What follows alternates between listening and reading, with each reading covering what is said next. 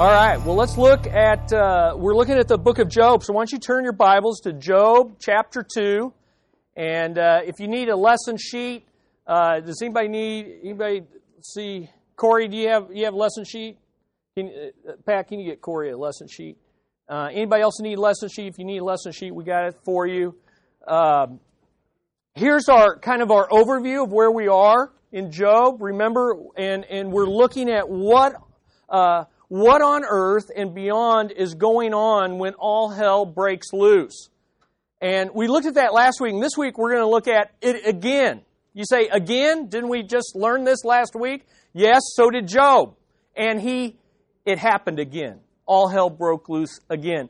And remember, we're going to just ask, what in heaven is going on? What on earth is going on? And last week we looked at the first test, the loss of wealth.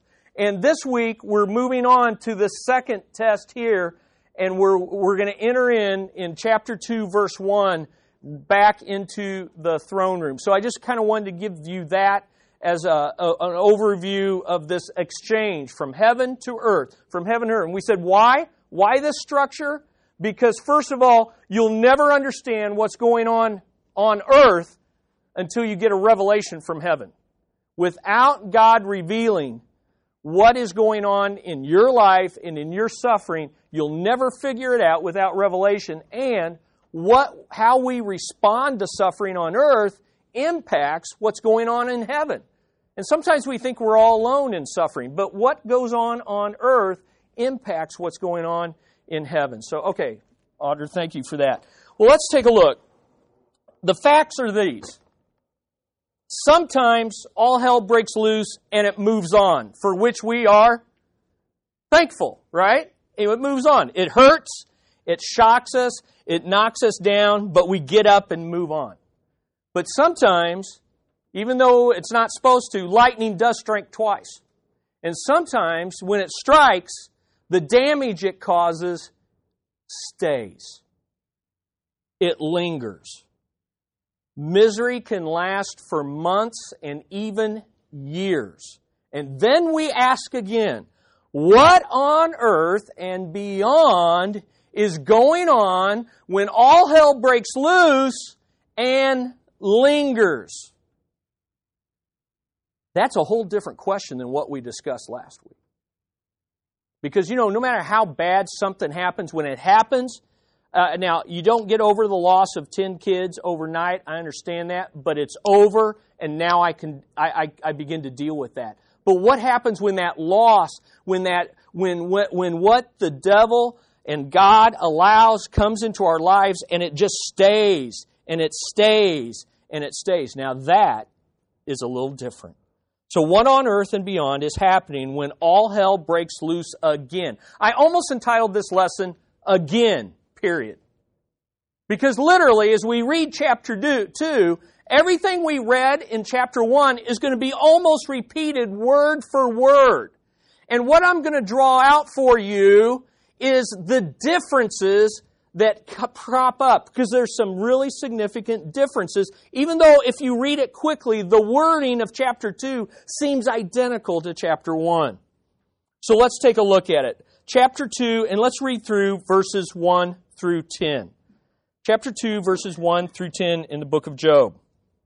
Again, see, there you go. Again, there was a day when the sons of God came to present themselves before the Lord. And Satan also came among them to present himself before the Lord. Please remember, every time you read Satan, it literally is reading the adversary, the adversary, the Satan. The Lord said to the Satan, Where have you come from? Then the Satan answered the Lord and said, From roaming about on the earth and walking around on it. The Lord said to the Satan, Have you considered my servant Job? For there is no one like him on earth, a blameless and upright man, fearing God and turning away from evil. Have we heard that before? Yeah. Third time now.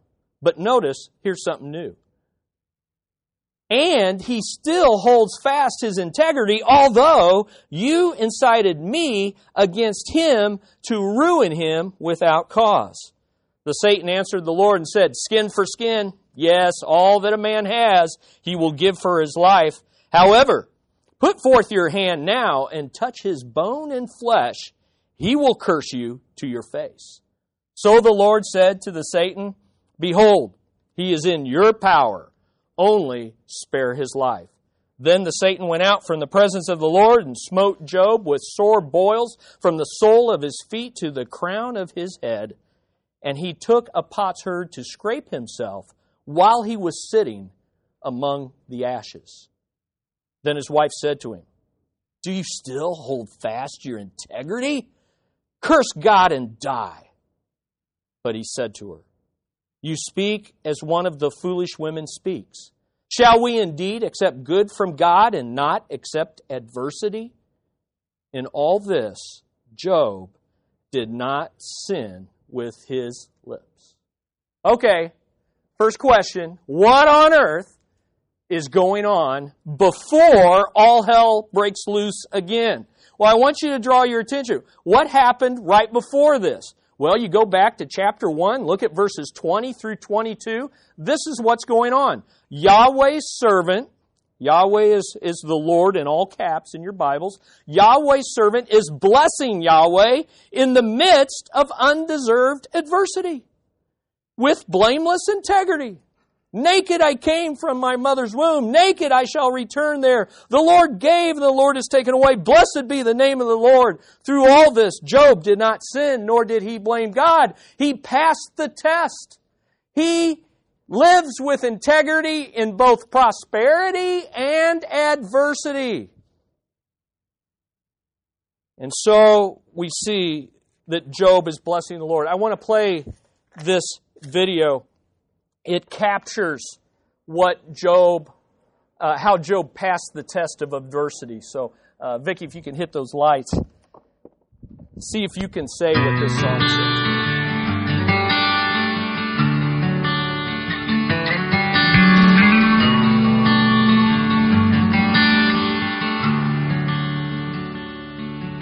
If you washed away my vanity if you took away my words,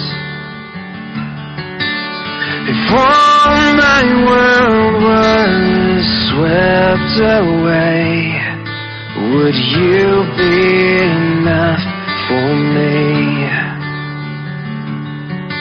Would my beating heart still sing? If I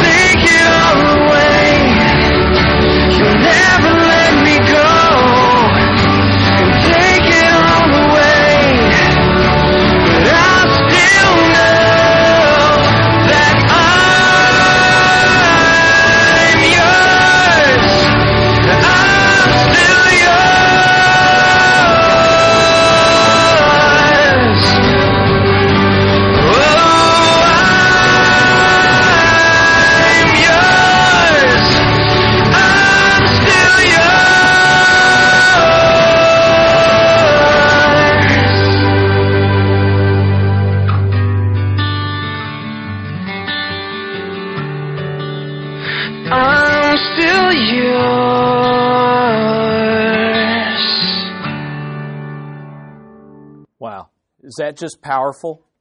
Is that just powerful? And that's what Job said. That's what Job did. Naked I came, naked I leave. But what counts between my birth and my death is one thing. Am I God's? And does God have me? I'm still yours. So that begs a question. Why a second test? I mean, didn't he pass it?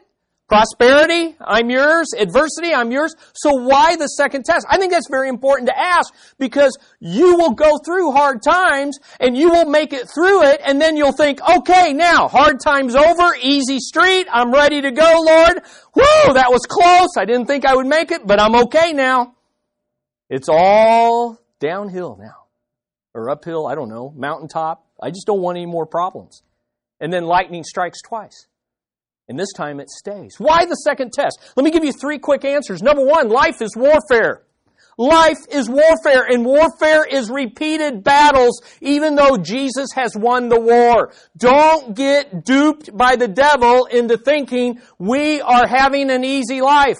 We're in warfare. Warfare is repeated by battles. We should not be surprised that Job had a second test. In fact, we're going to see he's going to have a third test. His wife. He's going to have a fourth test. His friends. Life is warfare. Don't expect the Christian life to be easy. Number two, pride is blind. Pride is blind.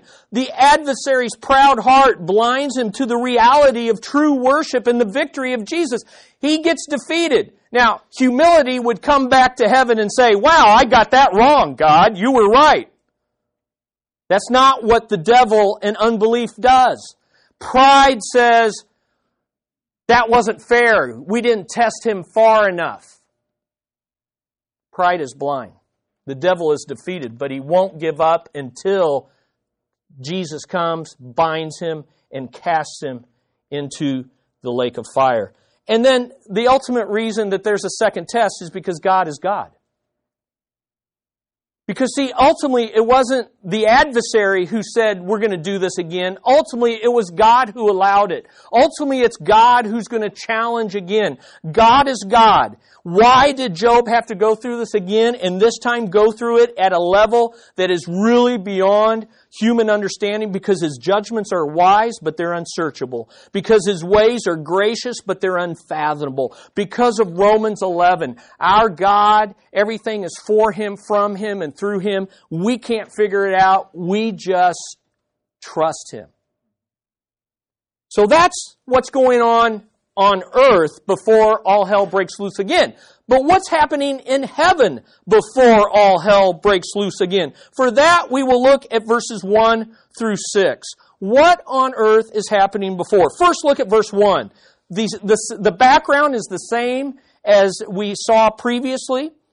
Uh, once again, we're in the throne room of heaven where God Himself is conducting His divine counsel with His angelic servants. They are presenting themselves before Him. That means they are standing in submission to Him and they are reporting to Him how His purposes, kingdom purposes, are advancing on the planet. Hey, here's what's going on.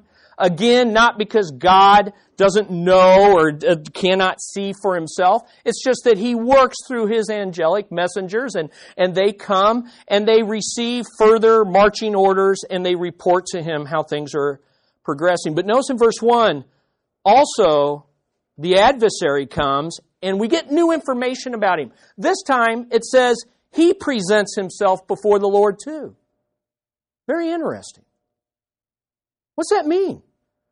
God's servants present themselves, and now the adversary. You know what that tells us? The adversary is a servant of the Lord, whether he wants to be or not. Are you with me? Did you see that? See, he was let loose. Go, go, do what you want to do to Job, but you can't touch him. But he has to come and report. He has to come give an account. Let me give you three things that the Bible is reminding us here by saying that Satan also presented himself before the Lord.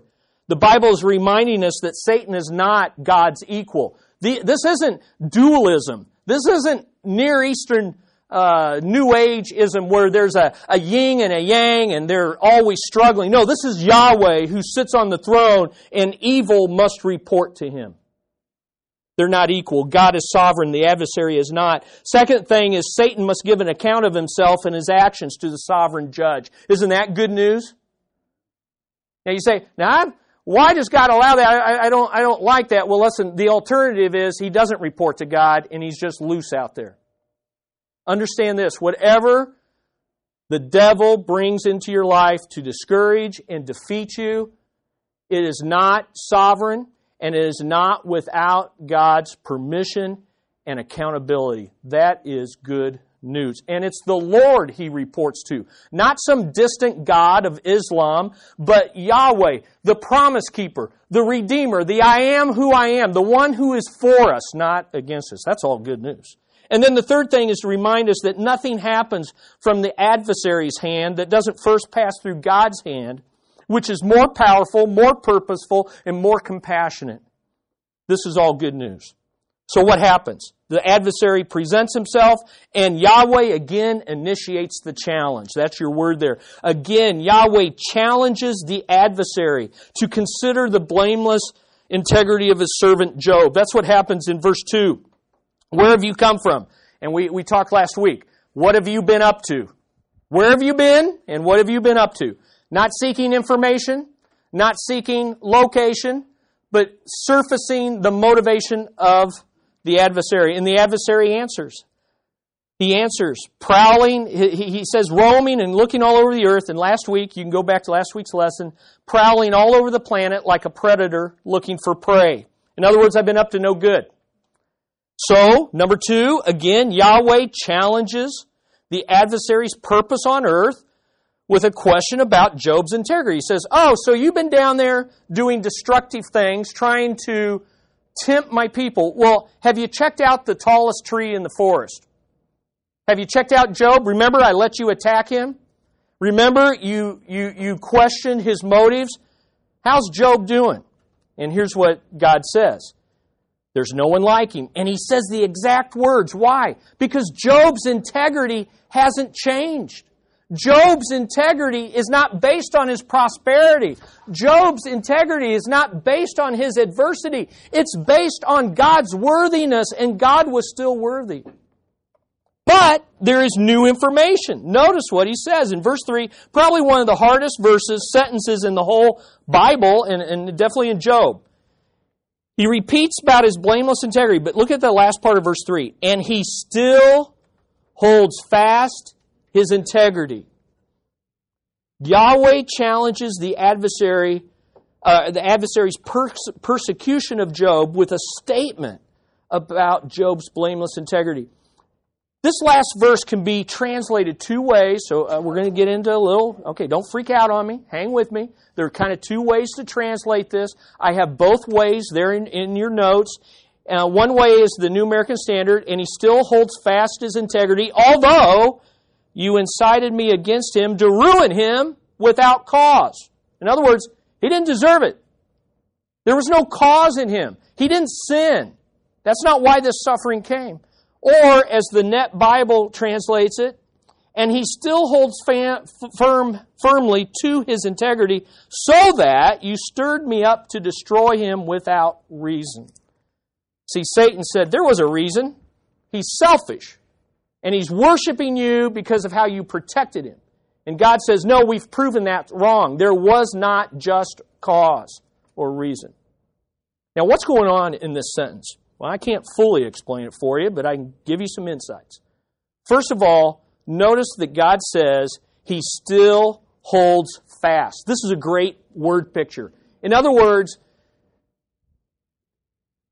adversity came, and Job's integrity, his grip on his integrity didn't loosen, it got tighter. Whoa. See, we want miracles, don't we?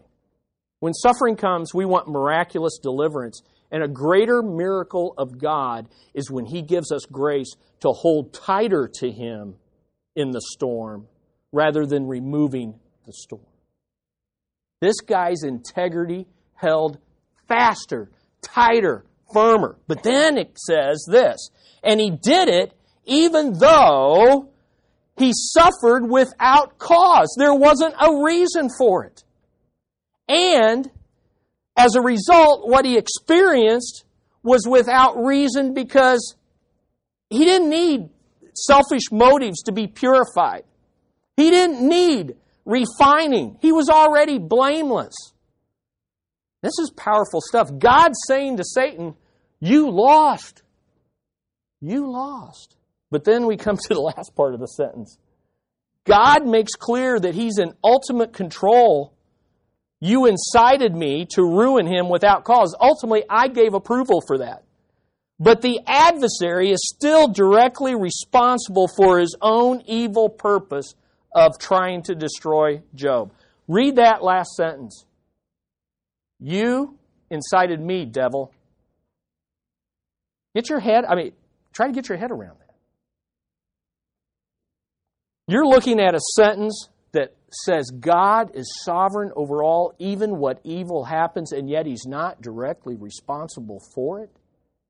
And yet, He shows that He has a purpose and a reason, and it's not always related to sin.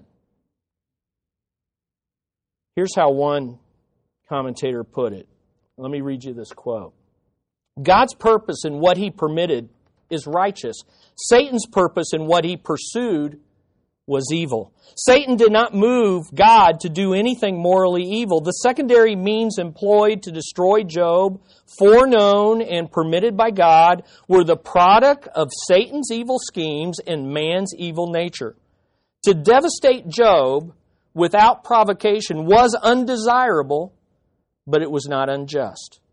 It's the prerogative of sovereignty to remove without cause what has been freely given without cause. Job acknowledged this and did not sin or blame God with wrong when he did. Now, that's just heavy stuff. But it's right there in the Bible. And you can't explain it away. You can't make it like, oh, it's, it's, it's always the devil. No, God is in control. Okay, that's what's happening in heaven. Well, that's God's challenge to him. Well, look at look in your notes. Again, the adversary criticizes the motivation behind Job's blameless integrity with more slanderous attacks. Again, the adversary criticizes the motivation behind Job's blameless integrity. And here's what he does. Number 1, again, the adversary accuses Yahweh's servant and Yahweh himself of still being selfish, of being selfish. How? By attacking their motivation. And here's what he says in verse 4 Satan answered the Lord and said, Skin for skin. Yes, all that a man has, he will give for his life. Now, that little sentence, skin for skin, it's like a proverb. Nobody knows what it means, okay? I could give you all the options. I'd take five minutes, give you the options, give you what I think it is. But the bottom line is, no one really knows what it means. And you say, well, see there, there's a problem with the Bible. No, Scripture interprets Scripture. We don't know exactly what that means, but the next sentence explains it. Okay. Look at the next sentence. All that a man has, he will give for his life. You know what he's saying? He's saying, God, sure, Job passed that test because you didn't let me touch him. Now, is that not the height of slander and selfishness? What he's saying is, well, sure, Job's praising you. Job's saying, eh, my kids, take them. My servants, by the thousands, slaughter them. Take all my possessions. I don't care. As long as you don't touch me, I love you. Very interesting, isn't it? All that a man has, he'll give for his life. That phrase, all that a man has, is repeated three times in chapter 1. And basically, Satan, Satan is saying to God, You didn't let me touch him. Because at the core, this man is selfish. He's worshiping you because you're not letting me touch him. And so look at number two. Again, the adversary arrogantly orders Yahweh to reach out his hand and destroy jo- jo- Jobs, uh, uh, uh, Steve Jobs, uh, jo- Job's health destroy Job's health to reveal the true motives of his heart. Yes, you let me take his wealth, but he's a selfish man who will curse you to your face if you let me take his health. Now, stop for a moment. In other words, Satan is saying people will sacrifice their wealth to maintain their health. And that's true. Insurance business there, insurance business, isn't that true? A lot of people will do that. The question is, will Job do that? Will Job say, Look, as long as you don't touch me, I'll worship you, but if you touch me, I'm going to turn on you? The adversary says, Put forth your hand, touch his bone and his flesh, and he will curse you to your face. So again, the question of motivation is raised. So here's the question again. This is the heart of the gospel according to Job. The selfish motivation of the prosperity gospel or the sacrificial motivation of the persevering gospel. That's the question of motivation that's raised by the devil. The selfish motivation of the prosperity gospel says, God, I'll worship you as long as things go my way. As long as you give me what I want and things work out like I want them to. The persevering gospel says, Lord, I'll sacrifice everything, even myself, to worship you because you're worth it. You're worthy. You're worthy. Wow. Heavy stuff. So, once again, Yahweh gives the adversary consent to reach out his hand, his hand, not, not, not God's hand. I'll give you permission to do the evil you want to do. But it's not me doing it, it's you doing it. But I do give my consent. Look at verse 6. So the Lord said to Satan, Behold, he is in your power, only spare his life. So that's what's going on in heaven before. Now, let's look at number three. What on earth is happening when all hell breaks loose again? Two sentences, one sentence actually uh, sums it up. Then say, look at verse 7, Job chapter 2, verse 7. Then Satan went out from the presence of the Lord. Last time he, he, he waited. He waited for a perfect opportunity. This time he couldn't wait because this is ultimately Satan's desire. Listen to me. This is ultimately Satan's desire is to destroy God's people. It is to destroy, kill, murder, and end the life of God's people. He doesn't care about possessions. He doesn't care about it. The goal is destruction. And the second, he, he swiftly attacks. Number one, the adversary swiftly attacks Job with a serious skin disease from the top of his head to the bottom of his feet. Here's what it says with sore boils. And actually, in, in the Hebrew, it's boil.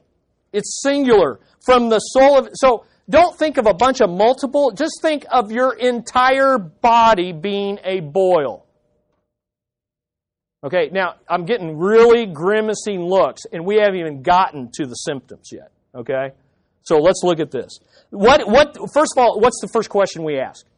What was this, right? Or definitely the medical people. The diagnosis is inconclusive. That should give encouragement because a lot of times what we're suffering physically, humans don't know.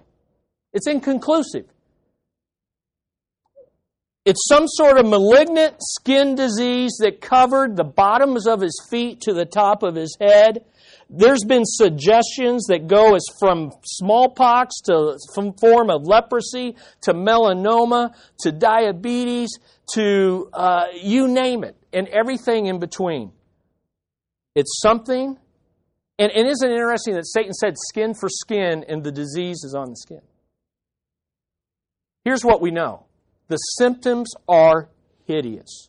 Now, I've listed, gone through the whole book of Job, looked at all the symptoms. Here's 18 different symptoms that he experienced. Now, what we don't know, just like when you suffer, we don't know is it just one illness or is it complications from the one illness? Or does the one illness bring on another illness that then brings on? And also, if you look at those symptoms, there's a mixture of physical, emotional, and mental. And we're going to see in a minute, there's social implications of all this. Last week, there was a debate on creationism between Ken Ham and Bill Nye, the science guy. And it's really worth your time. It's free, it's on YouTube, two and a half hours. You don't have to watch it all to see what I'm going to say. but to see the two worldviews of a reasonable man who lives by human reason and a closed system that doesn't have God and everything's logical and, and scientific versus a man with a worldview where God intervenes. And I, I'm saying to you that we approach sickness in a mechanical, scientific fashion. And when we do that, we miss that almost always, especially with lingering sickness, almost always there is involved mental, emotional, and physical and social things that go together. And all around that is a spiritual element of this warfare that's going on. So I've said it before if our only hope is men in medicine, we are of all people hopeless. So here's what he's going through. I mean, look at it itching, loss of appetite, ulcerous sores, oozing, maggots, worms coming out of those sores, depressing fears and anxieties, dark circles around his eyes, foul breath, extreme weight loss, relentless searing pain deep to the bone, blackening, scaling, cracking, falling off skin, burning figure, a disfiguration. Listen, if you think that picture of Job that we're using for this series is kind of like, oh, turn away, it isn't even close to what this man looked like. His own friends from a distance couldn't recognize him, and it lingered for many months. So, what happened? What do we see here? Look at your notes. Job receives a lingering sickness that could lead to death. Now, we know, listen, we know in heaven that it won't, right? Does Job know that? Does Job know that? Job does not know that. Job thinks, I'm going to die. In fact, what happens is it lingers and he says, I wish I could die because this is hell on earth. And so, what's interesting is the test has accelerated. You see, the first test, Satan took everything away from him. It was a, a, a, a trial of loss. But on this test, he receives something that stays. Okay? Do you see the difference? Loss is hard. Loss can cause you to forsake God. But when something you receive something in your body and it stays, that is an escalation. Now, just one more thought on this. This idea boils from the head to the toe is repeated in Deuteronomy and it's seen as God's cursing. Okay? It's the it's the judgment, it's the judgment that God put on Egypt and it's the judgment that God said to Israel, listen, if you if you forsake me, I'm going to give the judgment of Egypt on you, and you're going to have boils from the from the, the soles of your feet to the crown of your head. Now, step back. Satan's no dummy. He is one wicked, wicked, scheming, deceptive individual. God gave him permission to pick any to do anything he wanted to Job except don't take his life. And Satan picked a disease that would that he knew in scripture God would use to curse people. Do you, do you get is God cursing Job? Answer me. Is Satan cursing Job, attacking Job? Yes. What, who is he making it look like? Making it look like God. So what do you think, Job? Job, you know, here's Job saying, wait a minute. This is what God does to people he hates. But I know he doesn't hate me. He loves me. I got attention. And then his friends, his wife, the people around him, wait a minute. That's what God does to his enemies. You must be his enemy. You must have forsaken him. Did they know that? No, they did not know that. Satan's wicked, isn't he? Wicked, wicked, wicked. So, what happens afterwards? Number four, what on earth is happening after all hell breaks loose? Look at verses 8 through 10. Verses 8 through 10. God's blameless servant experiences sickness with acts of physical relief and personal grief. Look at verse 8. He experiences his sickness with acts of physical relief and personal grief. He took a potsherd to scrape himself while he was sitting among the ashes. Now, what's going on with that? Job's sickness, for a variety of reasons, because it looks like, because it, it is so unclean and seemingly maybe even ungodly, he is he is sent out to the garbage dump, the ash heap. And there in the garbage dump, just like in our garbage dump, things that are broken and no longer useful are found. And so pots are found there, and there's a broken piece of pottery. And Job is sitting there with this itching, oozing sore from head to foot. And have you ever had something itch really bad? Don't tell me where. Don't, don't share that with your neighbor. Have you ever had something itch really bad? And boy, you want to itch it, and you know you shouldn't, but you have to because it is driving you nuts. And when you do, it hurts, but that pain covers up the itch, and there's relief in the pain. Tell me I'm not the only, only person. That's what he's doing. He's getting physical. They didn't have medicine back then.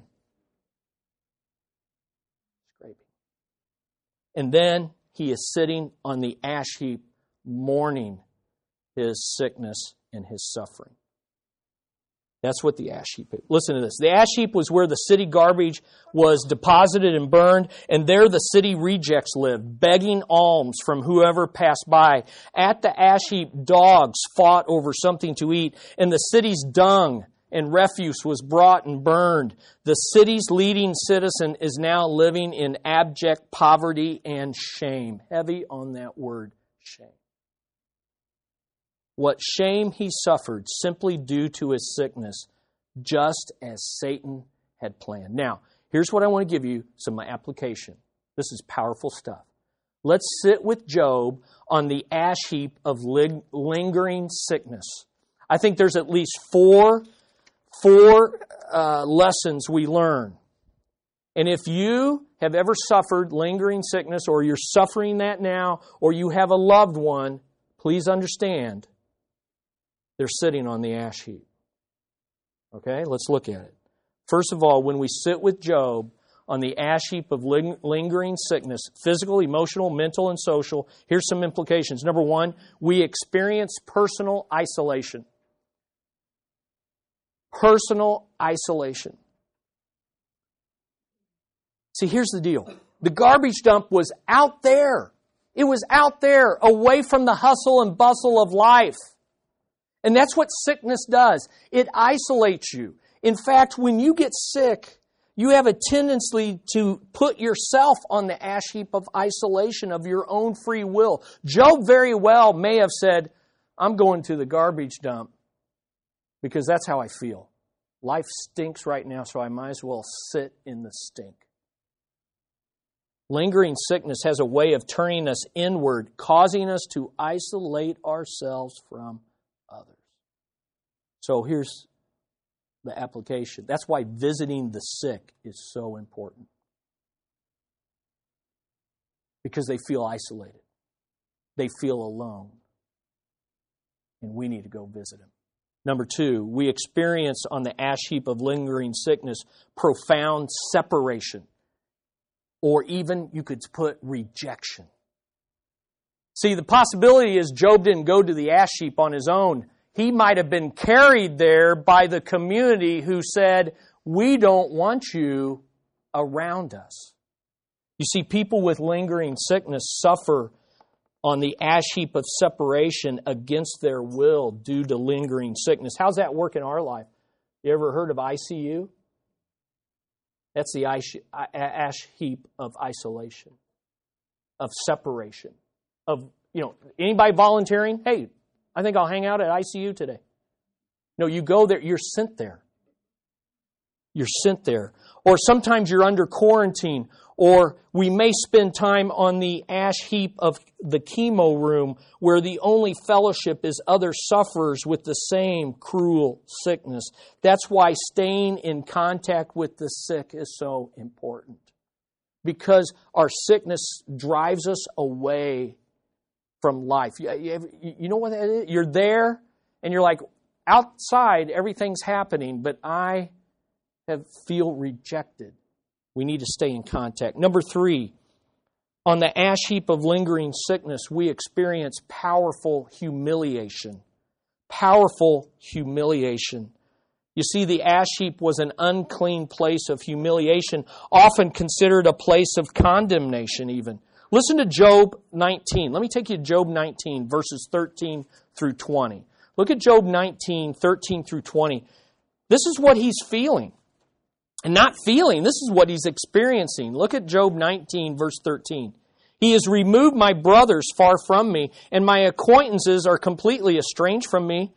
My relatives have failed, and my intimate friends have forgotten me. Those who live in my house and my maids consider me a stranger. I'm a foreigner in their sight. I call to my servant, but he doesn't answer. I have to implore him with my mouth. My breath is offensive to my wife, and I'm loathsome to my own brothers. Even young children despise me. I rise up, and they speak against me. All my associates abhor me, and those I love have turned against me. My bones cling to my skin and my flesh, and I have escaped only by the skin of my teeth. Lingering sickness can put us on the ash heap of humiliation where we have to rely on others to feed us, to bathe us, and to even help us go to the bathroom. Lingering sickness can be humiliating. And sometimes people condemn us, thinking they had to have done something wrong. But here's good news 1 Samuel 2 8. He raises the poor from the dust, and he lifts the needy from the ash heap to make them sit with nobles and inherit a seat of honor. For the pillars of the earth are the Lord's, and he sets the world on them. God can raise you from the ash heap of humiliation, but we must humble ourselves. Number four, we experience painful desolation painful desolation, confusion. I don't care. The idea is the ash heap is a place of broken things, unclean things, unwanted things, unused things, and even unsafe things. And Job is there. So, what does he do? What do you do when you're on the ash heap of lingering sickness? Here's what Job does he not only gets physical re- relief, he not only seeks physical relief and expresses personal grief, but look at God's blameless servant expresses his submission, his submission with words of acceptance. Listen to me. All this he is experiencing not having a clue what God is up to, not having a clue what the devil is doing to him, and he says these words. Well, first, his wife comes to encourage him. Okay? We'll talk about her next week. Verse 9. Then his wife said to him, Do you still hold fast your integrity? Curse God and die. Now, we'll talk about this next week, but do you realize her wording is a quote from God and Satan put together. God's already said in heaven, He holds fast His integrity. She goes, Are you still going to hold fast your integrity? Satan's already said, Curse God and die. She's mouthing advice that combines God and Satan together in a very discouraging way. Now, here's what Job says to her You speak as one of the foolish wisdom women speaks. I'm not calling you a fool, wife, but you're talking like one. You're talking like a person who doesn't know God. You're talking about like a person who's turned away from God. That's foolishness. Fear God, and here's what he says Shall we indeed accept good from God and not adversity? Whoa. That strikes at the heart of the prosperity gospel. What's the prosperity gospel say? Always get good from God. And if there's bad, it's coming from Satan, and just deny that, reject that, and it'll all go away. And here's what he says Shall we not accept prosperity and adversity from one God who is good, gracious, and wise, and all powerful? In all this, Job did not sin with his lips. Well, there's more we can say. Here's the bottom line What on earth is happening when all hell breaks loose again? God is still displaying his glory through what Job said, and he's still defeating the adversary. The, the devil lost again. And God is glorified as a God who is worthy to be praised even when adversity lingers on. So I sat and I studied that and I got to this point and I asked myself, so what does that mean for you and I? And I have five truths that we need to take away from this powerful story. And the first is this seeking medical or physical relief when there's lingering sickness is not a lack of trust in the Lord. When all you've got is a broken piece of pottery to get relief, then you grab the broken piece of pottery. We should thank God that we have medicines and men and women dedicated that can bring relief. And that is not a lack of trust in God. Even Paul said to Timothy, Stop drinking just water and take a little wine for your stomach. Number two, feelings of separation and shame often surface that need consoling from God's people when there's lingering sickness. Listen, short personal visits, physical touch, constant prayer with the person, a word of Scripture, comfort foods brought Bring encouragement to those who are feeling isolated, rejected, and humiliated on the ash heap of lingering sickness. I cannot express to you how a, a, a meal of comfort food is such an expression. Number three, comforting the sick, though, calls for wisdom in speaking hope and offering help. Notice what Proverbs says Anxiety in a man's heart weighs it down, but a good word makes it glad. That's good. But look at the next proverb. Singing cheerful songs for a person with a heavy heart is like taking a coat off them in the middle of freezing Kansas City weather or pouring vinegar in a wound. You got to be wise. You got to be wise. I can, you know, I, I can tell. You know, sometimes being lighthearted lifts somebody, and sometimes you get a look that says, I don't need that right now. Now, some of you out of fear, will not do anything wrong. Always wrong. Fear is always wrong. Out of faith, do the best, and then just know, oh, hey, I don't think that really comforted you just there. I'm sorry. Will you forgive me? How would you? What will comfort me? They'll tell you. And it might be, go away for now. Okay, but I'm coming back. I'm letting you know I'm coming back. Number four, suffering such illness is never outside of God's sovereign purposes of displaying His glory and showing His mercy. Listen, we are so quick in this society to alleviate pain and suffering and ending lives. And we miss that God gets glory. And there's mercy that's shown through long, lingering suffering. I don't want it. You don't want it. But when it comes, we receive it. Job didn't take this, he received it. And when we receive it, we need to understand God will get glory and he will show mercy. And then, number five, accepting such adversity with a surrendered heart always glorifies God and demonstrates our faith in a wise in his wise and gracious purposes. If, if just here's what we need to do.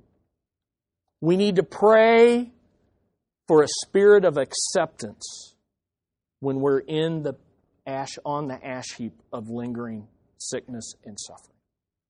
A spirit of acceptance. And trust in a sovereign God. Amen? And it happens through community, it happens through visiting, it happens through caring and showing mercy and not avoiding the person on the ash heap of lingering sickness. Let's pray. Father, we we're we're in deep. We're in so deep of the mystery of your purposes that we can't even fathom it on this Sunday morning. But you can because your son went out to the ash heap and took our sins and the sins of the world. And you died and suffered humiliation, rejection, separation, desolation, confusion, isolation. And then came Sunday. And you were lifted from the ash heap to sit at the right hand of the Father. And Lord, that's why we put our trust in you, because you've been through it. And you go through it. And you allow it for your purposes. So I pray, Lord, we will be a people that will encourage acceptance with a spirit of, of warfare. And that we will fight to accept what God allows. And we would disarm the enemy with our faith and we would disarm the enemy with our trust in you. May we hold tighter in our suffering and not loosen our grip on you. And we'll give you the glory for it in Jesus' name. Amen.